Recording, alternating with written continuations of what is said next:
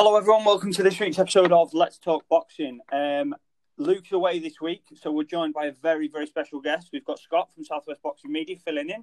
How are we doing, Scott? Uh, I'm doing uh, doing great, thanks. You? How, how are you?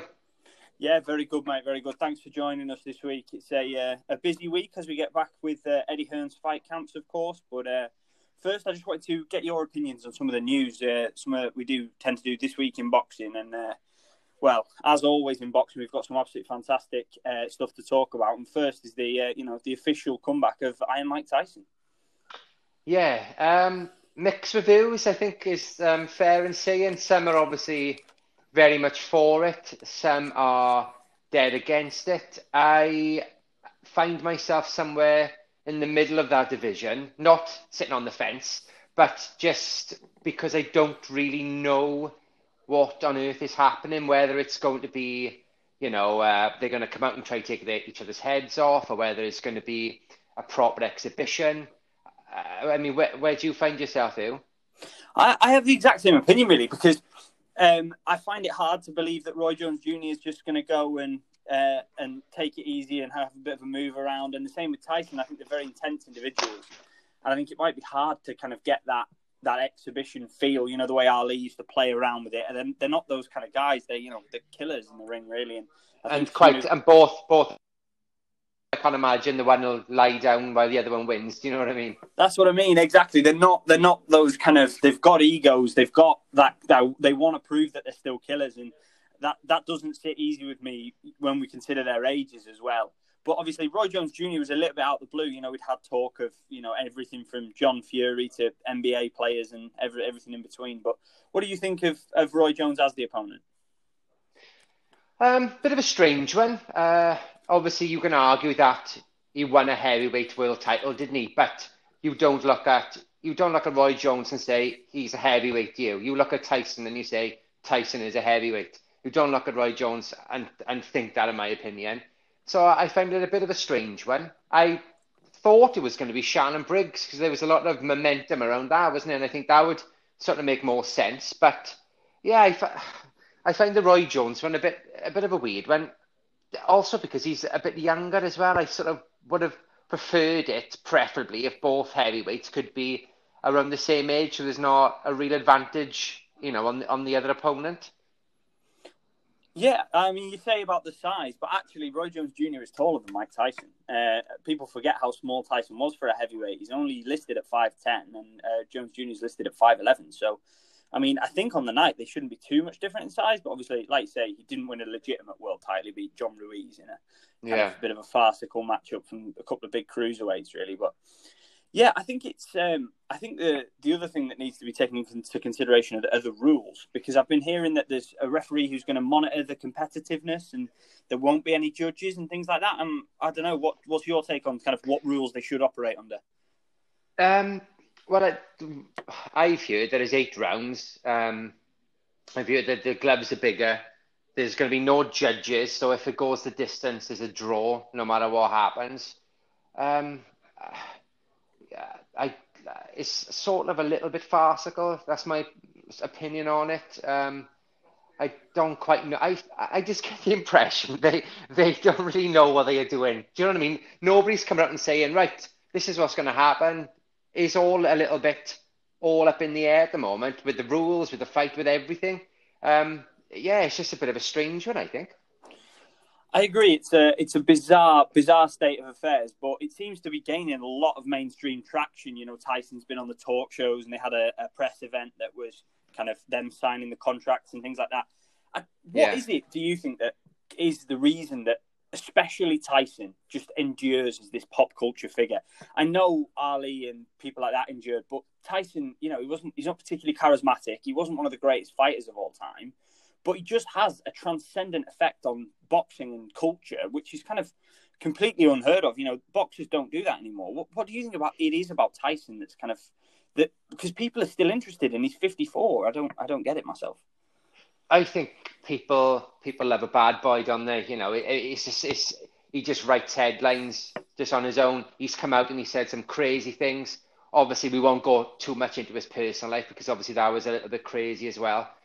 I just think the problem with Tyson was obviously he went to prison for a while, then he came back and people got excited, and I, I just think people always want to see that 1980s Mike Tyson, and I, I just I just don't think he's he's hit the heights like he did back then. I think people are still clamoring on the, the sort of nostalgia of of boxing. I mean, his last two fights, he obviously lost the to to a Brit, Danny Williams. I mean, it wasn't a great fight, obviously. I just think people people are just intrigued by such an intense personality. He's such like well, he's known as he is the baddest guy on the planet. I mean, what isn't what what isn't you know what isn't there to like about that? What isn't there? Why wouldn't you want to watch that? Uh, he's I think also he's such like um he's such an aggressive, nasty guy that you just I don't know. I just find I think everybody just finds him enthralling. You know. Yeah, well, 16 years to the day, actually, uh, recording this podcast since uh, Danny Williams landed 25 unanswered punches in Louisville, Kentucky to stop Mike Tyson. um, but yeah, I, I, I, totally agree. I think there is that the kind of the element of wanting to see that that kind of gnarled, Sonny Liston esque, you know, the Jack Dempsey type heavyweights where all it's all, it's all about aggressiveness and knockouts, and we haven't really seen that since. You know, we had the likes no. of Deontay Wilder and but the scientific heavyweight has prevailed. You know, your Lennox Lewis, Vladimir Klitschko, Tyson Fury types have prevailed in modern boxing. Maybe that's that's where the Tyson nostalgia comes from. But yeah, I don't know. I think that if you can't beat Danny Williams 16 years yeah. ago, I don't think uh, elite heavyweights are your bag. But moving on towards elite heavyweights, Joe Joyce was back out at the weekend. How did you see the Juggernaut's performance? Do you know what? I thought he got hit a heck of a lot in the first round. I was watching thinking, God, I know, you know, he even admitted himself he was a bit portly on the waist. He's a stone heavier than what he was, which is expected. Lockdown, we've all put a bit of weight on, and I have anyway. And uh, yeah, I just thought round one, Wallace hit him, you know, clean on the chin a few times, and I thought, mate, you don't really want to be, you don't really want to be giving Daniel Dubois that amount of leeway in a fight because I think as good as Joe Joyce's chin is, I think if you get you know if you get cracked a few times by Daniel Dubois in round one on the chin like that, I think it could be like setting game over. But you know, a win. He did well. Three rounds, got him out of there early. So everybody thought. You know, and he moves on, moves on to the the fight that we want to see, and hopefully he can get back down to the get back down to his natural weight. Yeah, I agree. I feel like I feel like he was, you know, obviously out of shape. I think most people can agree that he wasn't in, you know, the the shape we normally see him in. But at the same time, I do actually want to praise him because I thought that once he got hit and once he kind of realised he was in a fight, he seemed to yeah. be treating it like a sparring session to begin with.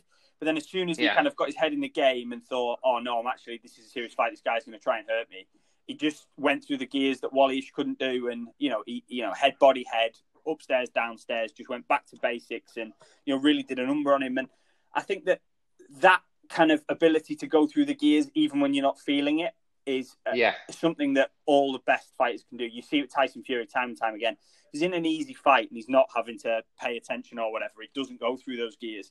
Whereas against Wilder, when it was a real, you know, in the second fight, when it was a real dangerous fight, you know, he just stepped up through those gears and uh, and Wilder couldn't couldn't face it. And obviously, this is a far lower level, but to see him be able to do that and find those extra gears when he needed them, even if he wasn't in a in shape enough to kind of find them to the point where it's a 12 round fitness or whatever. But he did. He just switched it up and thought, actually, no, this guy shouldn't be in with me, and and uh, and made a made a spectacular finish in the end. So I th- I thought it was all around quite good for Joyce, and it just makes me more excited for that Dubois fight.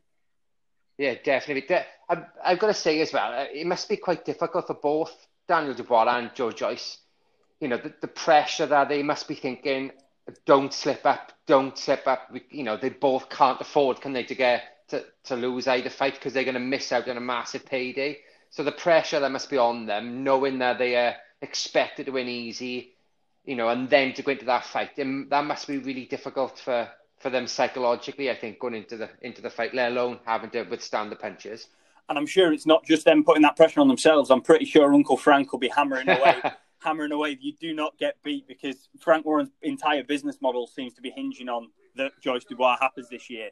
I think it's uh, yeah. I think it's absolutely integral to Queensberry Promotions. But uh, lower down that card, you also had Chris Bourke picking up the um, the Central Area title. I thought he did very very well. Yeah, it was.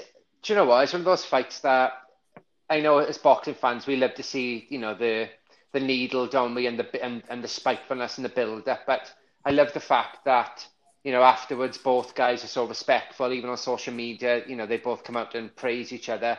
Uh, it, it, was a great fight, and it's a shame because I I wanted both guys to win, but obviously that that can't happen. But yeah, I thought Chris Bourke did did really well. You know, moving to eight and zero, oh, still only twenty fives. He's got, you know, you would like to think a few years left in him yet.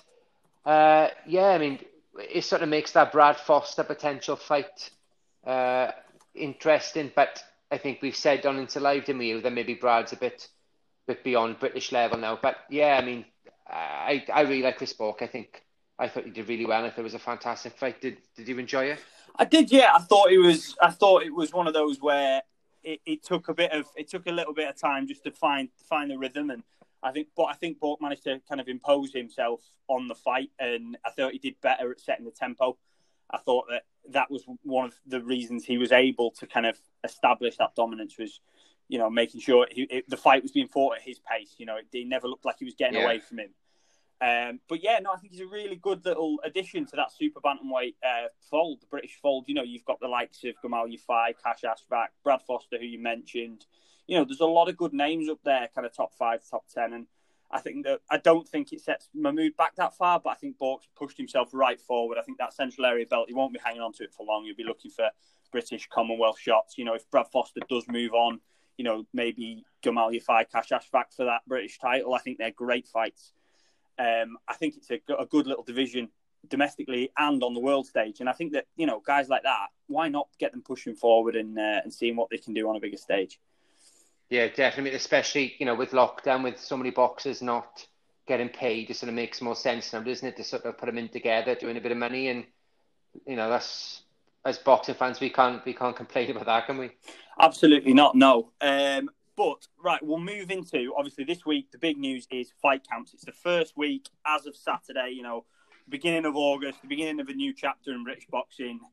Eddie Hearn's back garden, Matchroom Square Garden, as they've been calling it. Uh, we have, we have five fights, and I just want to get your take and uh, prediction, and we'll go through each of these fights because there are some absolute crackers on here. Yeah, um, yeah. I mean, I on Twitter today I saw uh, I think it was Frank Smith put it out, and it, it looks I got to say mighty mighty impressive, and uh, I, have just been counting down. You know, you know, there's like a big fight. I, you must. I know you do this as well as a boxing fan. It's, you count down days. You're like, oh, right, you know, it's, it's two weeks away now from fight camp. It's a week away from fight camp. And I was like, oh, it's on Saturday. And I think I'm just absolutely buzzing. I'm just, I just, matchroom shows are fantastic. I'm just, I'm just really, really buzzing, buzzing to see it. I'm, I'm in, the, I'm in the same boat. I think it's very, very, it looks very slick. And if Frank Warren can do a slick job, I'm sure Eddie can do one as well. And that vista across London, you know, where you can see the Shard and Canary Wharf yeah. in the background, I think that you're gonna they're going to really milk the best out of the out of the setting, uh, and I think that Eddie and the Sky cameras will be able to capture a, a real spectacle of boxing, something that we haven't really seen. You know, outdoor events are not the norm anymore. You know, uh, you know, I look back at a lot of boxing history, and you know, a lot of the great fights were on at the Polo Grounds in New York and these big, big outdoor yeah. venues. And I think that it's going to have a kind of a sense of theatre, which is more akin to those old fights. You know, something that we sometimes lose in the, the kind of the black drab arenas that was, you know, it was Madonna last night and it's the snooker tomorrow. I think that yeah, yeah, yeah. This this kind of setting will really bring the best out of some of these fighters because of that kind of that theatrical element. Yeah, definitely, man. Um, so first up, we've got Dalton Smith, um, who is going to be making his, you know, big stage debut. Um, he's fighting a lad that's nine and one, but obviously we all know Dalton Smith's the main attraction. How do you rate his skills, having come over from being a standout amateur? Uh, well, he, he looks, you know, he looks fantastic, doesn't he? Let's be honest. You know, he's only five fights in, so I think it's quite. You know? I think it's quite ballsy of him. You know, he's he's you know five and zero. Oh, he's taken on Nathan Bennett, who he's going to come there to fight. He's not. He's no nowhere near a journeyman or anything like that. So I think five fights in, taking that shows is a bit of a statement of intent from Dalton Smith, and you know it, it could be a potential banana skin. I'm not going to come out and say that it is, but I mean Nathan Bennett is a very, very good fighter. Um, so fair play to Dalton Smith for coming out and um, and taking that on. Yeah, moving up to eight rounds as well. Be his first eight rounder. I think that that will offer a kind of challenge in itself, especially Bennett. You know, he's, he's coming out yeah. of Liverpool. And apparently, you know, Bell, you spoke very highly of the training camp, said he's going to be ultra fit. You know, that that length can sometimes be a problem when you're only four, five, and zero. Oh, you know, coming over from the amateur game where you're fighting for far shorter periods of yeah. time. I mean, I think it's a Nathan Bennett's first eight oh, as right. well. I think um, that's I did not know that, but there we go. Anyway, I think it's I think it's just a perfect move from Dalton Smith in terms of yeah that intent and that you know Eddie keeps talking about the no easy fights. I think why not have a bit of a, a bit of a challenge, a bit of a step up, even though Dalton Smith would normally be having proper tin can fights at this stage. Yeah, I mean, just go to look back at, at Dalton's record. Really, you've got people, you know, fighters on there zero, one and zero. Oh. You've got some on there that are, you know, got you know, hundred losses. So I, I just think it's sign the times. I don't think boxers, especially now, can you imagine Eddie Hearn putting on Dalton Smith versus some like Lithuanian taxi driver who's had 400 losses? People would be a bit like, I thought, I thought this had gone now because of lockdown. All these fighters, like Eddie's come out and said, all these fighters need need fights. I, I just don't think he would have been able to to put him in there with a sort of a no one and a, a no name European. So it just makes perfect sense, and I just think it adds it adds drama to the night, and and you know I'm I'm really really looking forward to all the fights. Yeah, I, I think it. There is a, a, broader point there about you know about where the kind of the status of journeymen in this kind of post-COVID boxing world live, and do you think it's irreparably changed the kind of small hall structure of British boxing? Well, you know, small hall shows are known, aren't they? Even if they, you know, even if they sell of tickets, they break an even. And I think with this sort of COVID nineteen, you know, social distancing, I think it's pretty much ruined it for the time being. Um, even when you look at the mega fights like Pulev, Pool 11 AJ, you know, it was scheduled for, you know, Spurs Stadium, wasn't it? What, 80,000 people? Now they're saying about putting in the O2 with social distancing, possibly having up to 10,000. So when you think of the dramatic impact it's had on a mega fight, to thinking of the impact it's going to have on small hall shows, I think is pretty much like you said, possibly irreparable. It's a it's a crazy time that we live in in, in the world and in boxing. Um, but then we move on. We've got Gill Bellotti next, which for my money is the best the best fight camps fight. I think this one can only catch fire.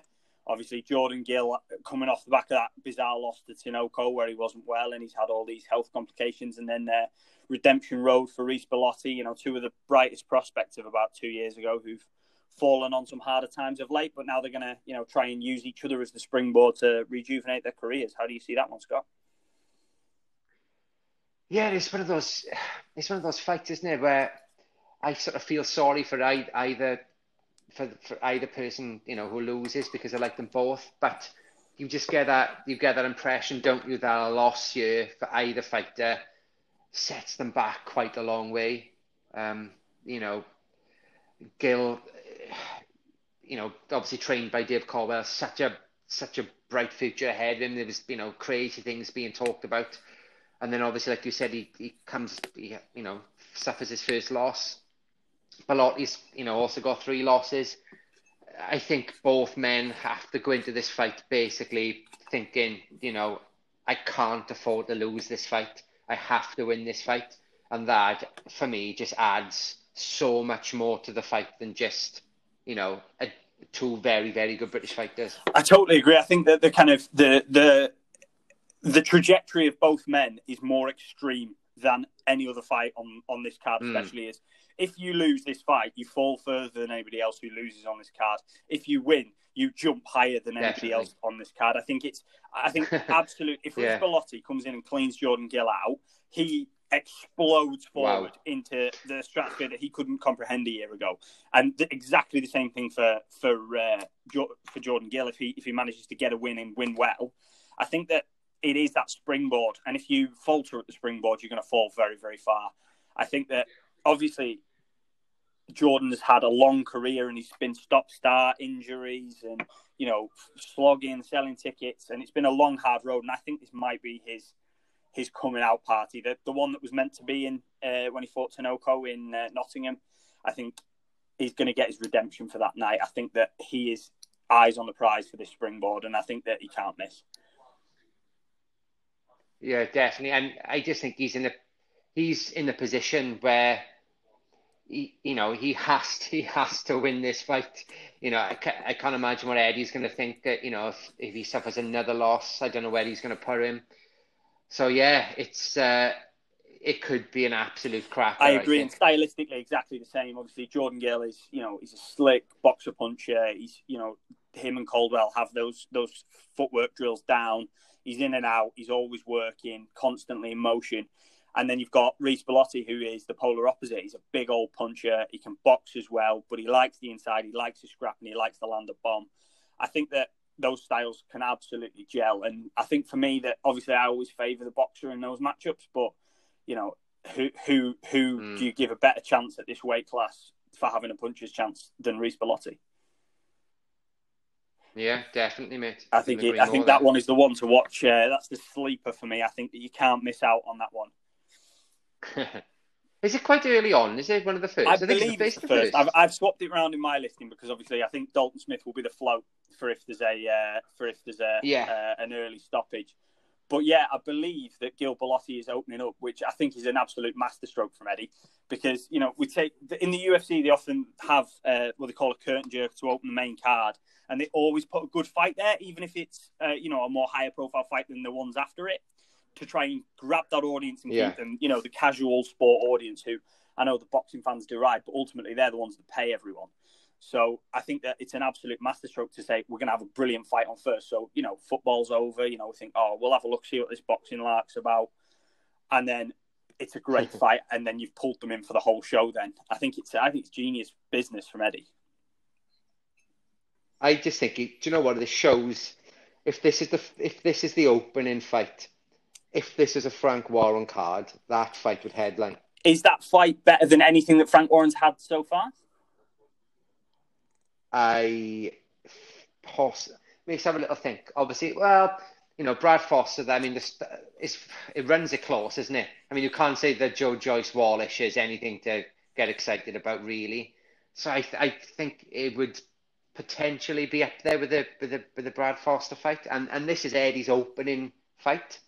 So it's sort of in a in a way, it shows a little bit of dominance there, doesn't it? I don't know if people might disagree with me, but but again, yeah, I don't want to slag Frank Warren off, and I know that was a very loaded question. I've, I've pushed you no, in front of the bus with that one a little bit because it, it is a bit of a loaded question. But I actually I'm in the same boat, and I hadn't thought about it until we've just spoken now, and I genuinely believe that that, that is better than anything Frank Warren's put on and it's the first fight. And I think that mm. although again I'm not one of those who I don't have any allegiances to promoters, I don't care. As long, but yeah, if you're putting on the best fights, if you're putting on the best fights, you've got to get the credit for that. And actually, that Gill Bellotti is as good, if not better, than anything Frank Warren's put on. And that was, you know, he had this his first opening main event.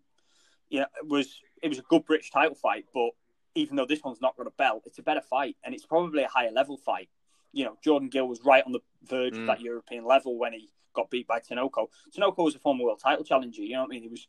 They were they were on the way up, and I think that obviously Bellotti's been at that British level. I think that this is an absolutely barnstorming fight, and yeah, don't miss it. Would be my uh, my only word of advice. So next we've got the big boys, the heavyweights. The first, you know, the first time we've got to see Simon Vallily up at heavyweight, and he's taking on Dillian Whyte's protege uh, Fabio Wardley. How do you see this one? Uh, English heavyweight title fight. How do you see that one, Scott? Um, do you know what? I I thought this is another like you. I like the phrase you use there, sleeper. I I saw this and thought, you know what, that could be such a such a great fight, and it's I think it's been made even better. I don't know if you saw it today, you, but the IFL TV have just put out the sort of the, the press conference, the face up between the two of them. Have you managed I haven't managed it? to watch it, but I I have just seen on I've, Fabio, I've just good. seen on Fabio Wardley's Instagram there him with his mustache that taking the Mickey out of Simon Vallily. Yeah, yeah, yeah, yeah. Um, I think it's a great fight. Um, questions for both men. You know, Fabio Wardley. Oh, he's only had eight fights. As Vallily said to him, you've just, you know, you've knocked out journeyman, you've not knocked anybody out, and you can't help but agree with that. Uh, so the question is, this is the first test of Fabio Wardley. How is he going to phase? Then you've got obviously Vallily was a cruiser, sort of moving and now up into into the heavyweight division. So can he stick it at the heavyweight division? Just been sparring Martin McCauley, which I think is a is a great idea going into this fight. Yeah, um, I think it could be uh, either over very quickly or it could be an absolute war. Uh, I, I totally agree. I think it's I think it's got the makings of, of something that could be quite special.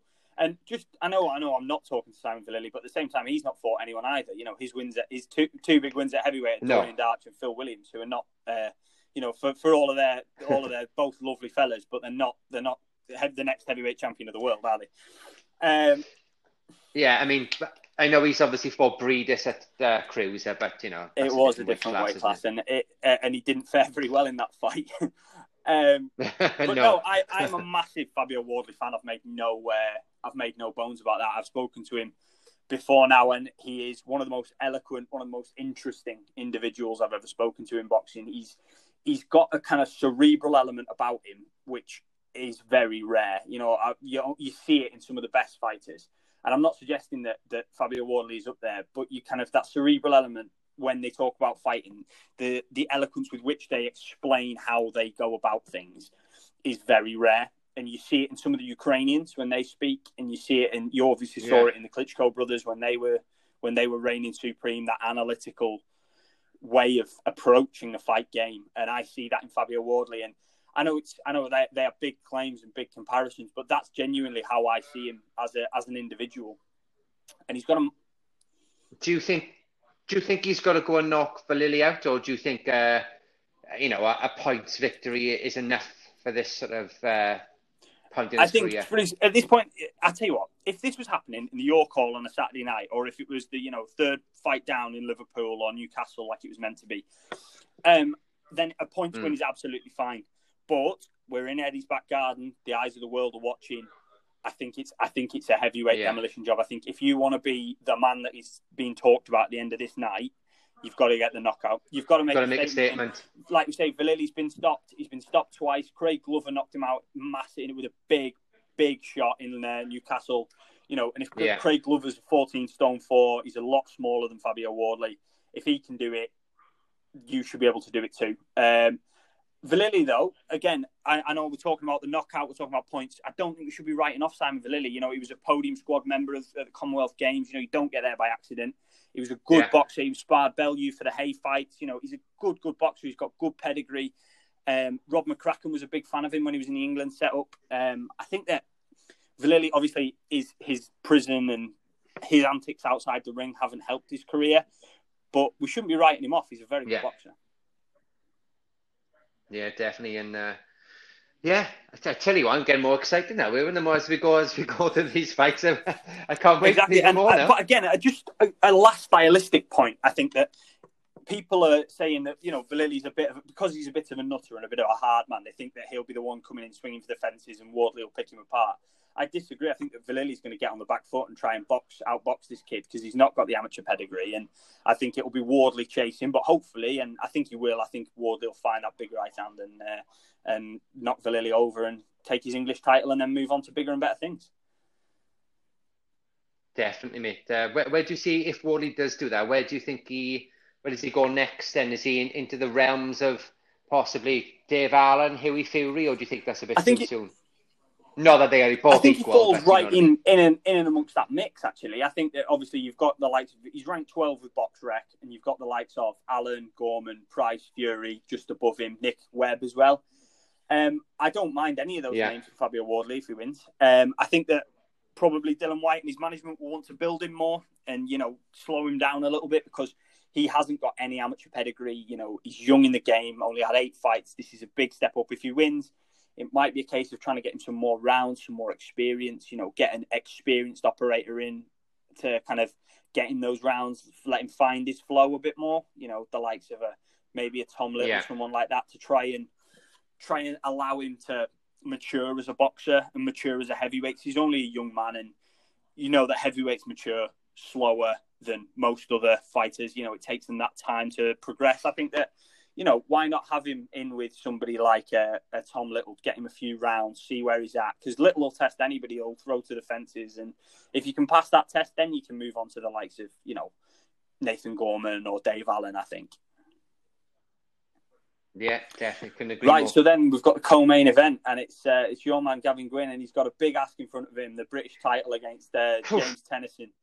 Just take me through that. I know you've spoken to uh, Gavin Gwynn very recently. Take me through how you see that one.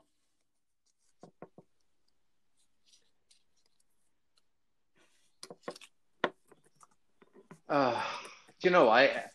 It's the first time that I, I I know somebody quite well that's that's going to be boxing, and it's a really really weird feeling. I'm sort of I'm excited and very very nervous at the same time. Yeah, I just think uh, Gavin is uh, yeah you know he has got a big job in his hands. I think the the Joe Cordina fight proved or proves that you know Gavin can mix it with the best you know, he, he stuck in there for 12. It was a, you know, it was a, it was a, a very good fight. He gave a great account of himself. You know, he's coming. I mean, Gavin's got to take some sort of confidence from the fact that you know Tennyson isn't a isn't a lightweight. Obviously, he is now, but he's obviously previously fought at super feather and feather. So I think Gavin's got to take some you know confidence in that. That Gavin is more of the lightweight. Um, yeah, he's just got to he's just got to stay out of his way. I think Gavin's got to box him. Like you know, we know J- uh, James Tennyson's so heavy-handed. I just hope that uh, yeah, it is, Gavin makes him more technical. It doesn't you know try and go in for the knockout. Uh, just, I think uh, with it, with slightly yeah, more just- impartial eyes, obviously, you know. Um, do. How do you see I totally in? understand. It must be so hard when you've been, you know, in in camp with somebody and really like knowing that person and getting close to that individual. It must be really hard. But at the same time, I think I think that uh, Tennyson is the rightful favourite. Uh, I think he's one of you know he's a big old puncher, you know, and he he's his knockout of Martin Joseph Ward was you know stunning, and he, he really shows that he carries that power. And ever since he's lost to Farmer, he's been on a streak. You know, he's not gone the distance once. He's looked even harder hitting at lightweight. He's looked the real danger man in that kind of domestic division. There's there's not many people sticking their hand up to fight uh, James Tennyson. I think he's a very very accomplished professional.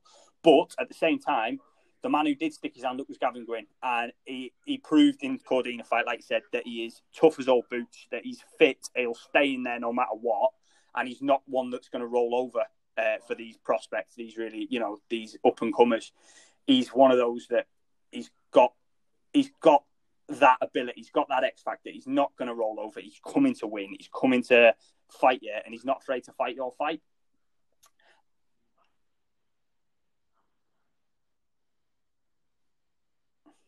Definitely. Um, obviously been in the gym with him. You know, Tony Borg is obviously a great a great trainer.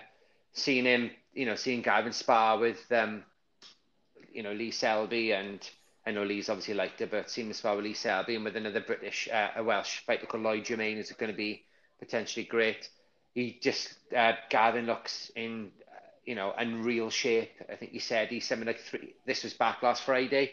He said he was something like three pound over at the moment, which is the fittest he's ever been. And yeah, he just he does look in in incredible shape. Obviously, I can't you know comment on. I'm sure James Tennyson's also Absolutely, but again, if you're two or three pound over Yeah, six I foot just, and uh, fighting at 135 really pounds, that's uh, an my boy achievement can do it. He's a big, big boy, and he's you know he's going to have the reach advantage. He's going to have the height advantage, and I think Lee Selby is perfect sparring as far as I'm concerned. Because I know he is a lighter, a lighter fighter, but at the same time, James Tennyson is the smaller fighter. He is coming up. He is going to be faster, and it's about countering that that speed and that explosiveness that Tennyson's going to bring.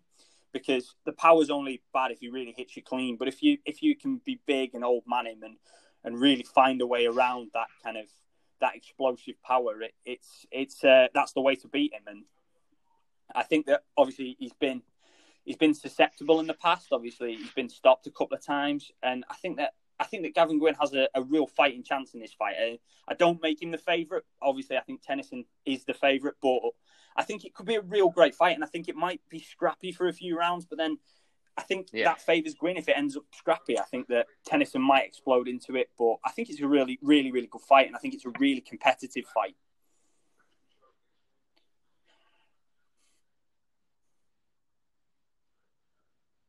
Definitely, and uh, I think the good thing with it, I think if you know, I, I want this to happen, but if Gavin does suffer a loss, I think he's at the position where you know he can come again, same as James Tennyson. They can both. There's still plenty left out there for them. It's not one of those fights where you know it's the end of their career if they lose. So no, but it, so, it's yeah, one I'm of those. gonna, I don't I'm gonna hold. feel gonna, that's going to give me a bit of security as well. I think when I'm watching domestic it. level British title fights, you think that sometimes you know the older guard fella, the underdog person, is not coming to win, they're coming to survive or whatever. I don't ever fear for that with Gavin Gwynn. I think that he's gonna come, and everything I've seen of him, he wants to win. He wants to take that belt home to his little lad and everything I've seen of him is the right attitude. He's got a fighting attitude in this fight, and I think that that's what's going to make it. You know, Tennyson might have the skills and might be the superior fighter on the night, but I don't ever fear that Gwynn is going to be giving up or looking to survive. He's coming to win that fight, and I think it's going to be a great fight. I think it's I think it's a real good one. But then we move to the main event, which can only be fight. Yeah, mate. It's going to be Lift, couldn't everywhere. agree more with you. The omelette fight, Egg, Eggington and Cheeseman, egg and cheese. I, I think that you know everybody's excited for this one, and rightly so.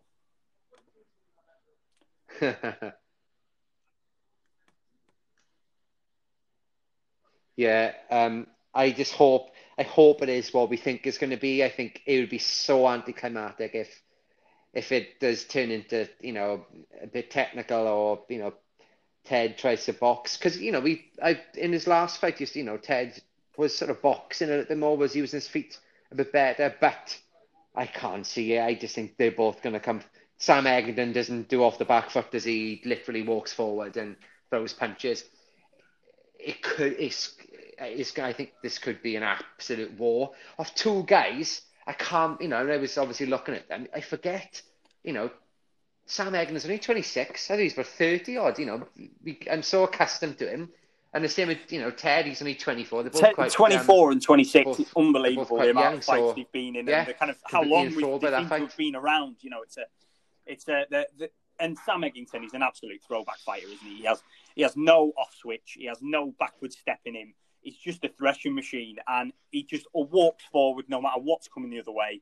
And I think that he he is the ingredient that will light this up. And if Cheeseman decides to engage, then it will be the war that we think. I was watching the um, the Hearn Bellew uh, podcast preview show thing, and Bellew said something that really stood out for me. And I think that it's I think that it's the absolute key to this fight. And it's if if Cheeseman has enough power to gain Eggington's respect, then he can win the fight. If he can't get his respect in the first two rounds, he's in a world of shit. That's what Bellew said, and I totally, I Yeah. totally agree. I think that the defining factor in this fight will be how hard can Cheeseman hit, because the only people that have kept Eggington off are big punchers, guys that will step in and hit him. Liam Smith, you know, guys that will really put pop on those shots. If Cheeseman can't hurt him, Yeah. he can't win this fight because Sam Eggington, I know he's got losses, but he's consistent. And if he's fit and if he's on for it, which I'm sure he will be, I think he's going to absolutely, you know, walk down Cheeseman if, if Cheeseman can't hold him off.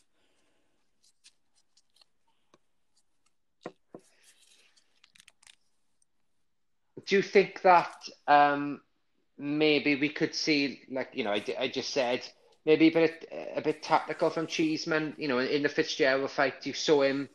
You know, at the, at the beginning, the first sort of six, five or six rounds, he was sort of moving really well off the back foot. You know, wasn't engaging. Do you think that maybe uh, Ted is going to try and lull Sam into this war? I think that there's a actually when he possibility that gets to it, Cheeseman tries He's going to try and even outbox him, or do you that, think you know, that's just not going to happen? The zebra can't change its stripes in a way. I think Ted Cheeseman, although he's young in the game, he's a very, very. He seems to be quite a pig-headed individual. He he seems to be quite Yeah. set in his ways and quite. I don't know. That that sounds like an insult. It's not. He, he's just he's a certain type of fighter, and he looked out of place. You know, he looked like he was trying to do something that he didn't, that wasn't working. Do you know what I mean? And Fitz Fitzgerald is, you know, he's the back foot fighter, and he he was on the back foot waiting for Cheeseman to come to him, and then Cheeseman Yeah, never yeah, did. yeah. He just kind of did did an impression, and a fairly creditable impression of a back foot fighter. But for me, in that fight, that's what it seemed like. It seemed like an impression of a back foot fighter. You know, it seemed what Sergio Garcia had done to him on the back foot, popping and moving, and just give him a boxing lesson. And then he tried to hmm. imitate that style when it isn't his style. And what he should hmm. be improving on is cutting off the ring and working body shots and you know closing the distance effectively and working from the corner and backing off the ropes. You know, he should have been working on other stuff instead of just doing an impression of what beat him.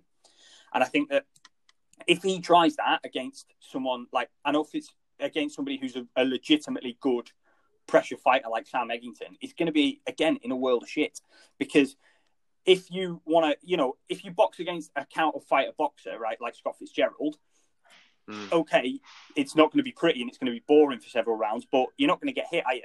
Because you're going to be back. You're both backing off. But if you back off and you don't know how to back off intelligently and and shift your weight and spin Yeah. out, then Sam Eggington will put you in a corner and he'll hammer at you for 20 minutes. And I think that because Sam Eggington will just go and he'll keep throwing punches, he is a threshing machine of a fighter. And I think that if Ted Cheeseman tries to box, he's going to end up giving himself a a headache that he doesn't need. Because I think that he is a fighter and he is a brawler, and trying to change that is is is not going to work against somebody who is used to fighting guys like that are going to try and do that to him.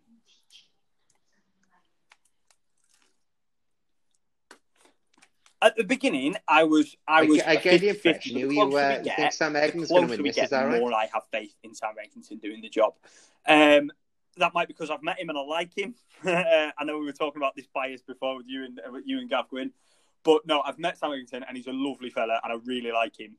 And I've watched him fight and he fights well even in defeat. I watched him fight uh, Liam Smith and he went out with his heart on his sleeve. And I don't think Cheeseman has. I don't think Cheeseman has that. I think I don't think he's got that Yeah. uh, live or die cavalier attitude. You know, he seemed to be crushed by the defeat to Garcia, and he was seething in the ring when uh, when um, when he got that uh, the decision against well both Conway and Fitzgerald. And Sam Eggington, if he goes out and he loses, he shakes the opponent's hand, he shrugs his shoulders, and he carries on. He's got a bit of a swashbuckling attitude to fighting, and I think that's the way you beat Ted Cheeseman. Uh, I really do. And again, I, I didn't think I was going to take this stronger stance, but the more I talk about it, the more I talk myself into this viewpoint. Um,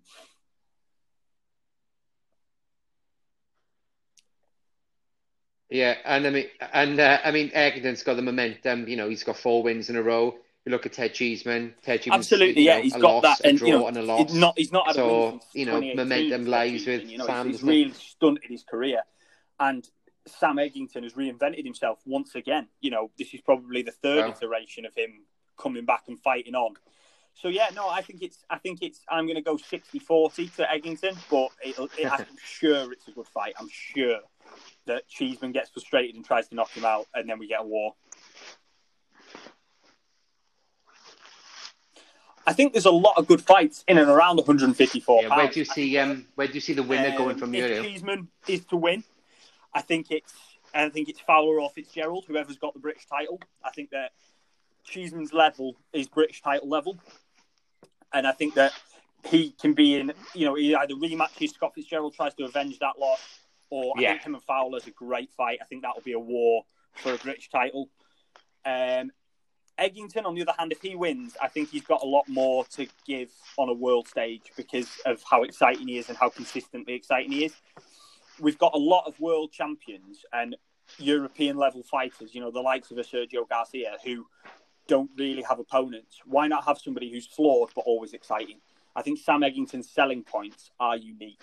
And I think that he can really sell himself and talk his way into a big fight. You know, he was, he was on the verge of fighting Brandon Rios at one point over in Vegas in a mega fight. And I think that he's not that far off again if he gets a big win over Cheeseman. I think Yeah. he can, you know, a fringe world title contender, a European title, or maybe even, you know, we've got the belts are completely splintered. You know, you've got the Charlo brother, you've got Castano, Williams, Rosario, Hurd. There's a lot of big names and they all need opponents. And I think Sam Eggington fits the bill for an opponent.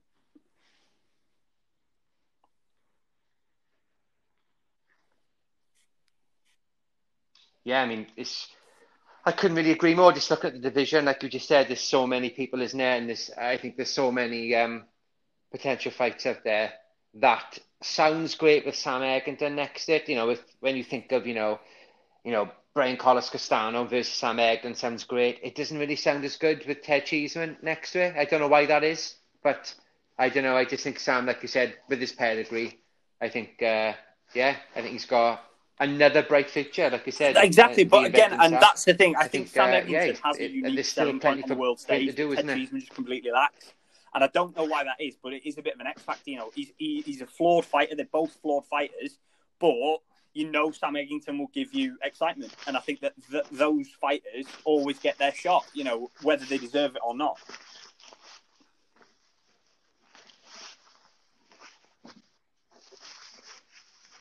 And I think I think from a opponent's point of view, looking at Sam Eggington, you see a lot of holes on you. You think, oh, I can beat this guy. Exactly, he gets underestimated a, because he's, he's got those losses, because he's able. I think he maybe gets underestimated a bit too much as well. He is a legitimate fighter, and he's proved that in fights against, you know, the likes of Frankie Gavin, of uh, admittedly an old Paulie Malignaggi, but he really hurt Malignaggi in that fight, and it was looked dangerous. Do you know what I mean? He's he's not one of them where if, if you're not on the top of your game, you're not going to beat him. Yeah. You know, only the very best Liam Williams really did him in, and it's I think it's I think it's a great fight the weekend, and I think that Sam Eggington, yeah. if he does win, as I'm going to predict, I think he'll push forward. What, what's your final prediction for that fight?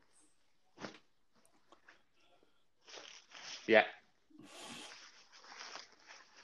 Oof. Well, you've made it quite difficult for me to disagree now. um, yeah, no, I, I, I think if it if it's a war, I think Sam Eggington wins. I think potentially it could become a boring fight. And if I think that's the case, maybe Cheeseman gets a decision. Maybe Eggner gets a little bit frustrated, leaves a few gaps, takes a few shots, which may sway the judges. You know what big shots are like sometimes. Um, but if I if I was to put money on it, I think I'd I'd have to agree with you and say I think uh, by I've got that. I've got that as well. I'm going Eggington TKO. We'll just quickly go back down the card, and I'll get my predictions on all the fights, and then we'll uh, wrap this up. So we'll go back down. Tennyson Gwynn. Who are you picking? Tennyson, I assume.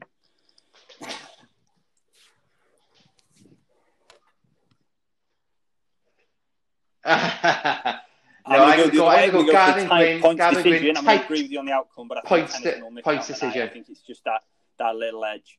Uh, Wardley for Lily. Where are you going for that one?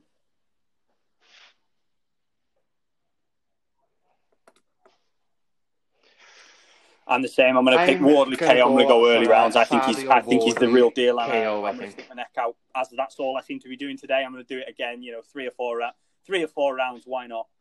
Uh, Gill Bellotti.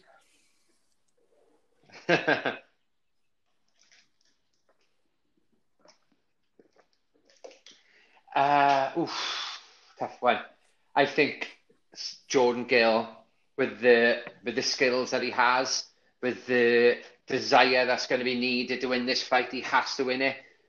I think he's going to win it, and I think I think he'll be, you know, I don't know, uh, by a few rounds. I think maybe fourth. I think it could be a bit of a masterclass because I think that's what Jordan. Uh, I'm gonna I'm gonna err on the same logic, but I think I think Gill's really going to come in there with a bit of a vendetta, and I think he's going to prove a point. I'm going to go for a late stoppage. 9, 10, 11. I think I think uh, Gill's going to force the referee to make a decision later on in that fight. I think it's going to be uh, I think it's going to be the coming out party for Jordan Gill. And finally, Dalton Smith. Do we think Dalton Smith can pass the eight round test?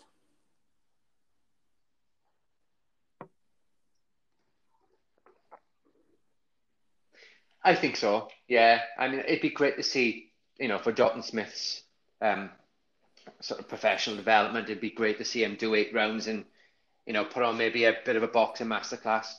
So I'm gonna go for. I'm gonna, yeah, I'm gonna go for Dalton Smith. I'm gonna go for I the same thing. I think I think Nathan I Bennett will yeah, some rounds quite again, wide on points, a bit of a masterclass there. All right, so we're coming to the end of uh, of this week's episode of Let's Talk Boxing. Again, I'd just like to have a massive thank you to you, Scott, and Southwest Boxing Media. Yeah, Southwest Boxing Media for le- for letting you come on. Um, we will see. That's all right. My pleasure. Fights. Thanks for having me on.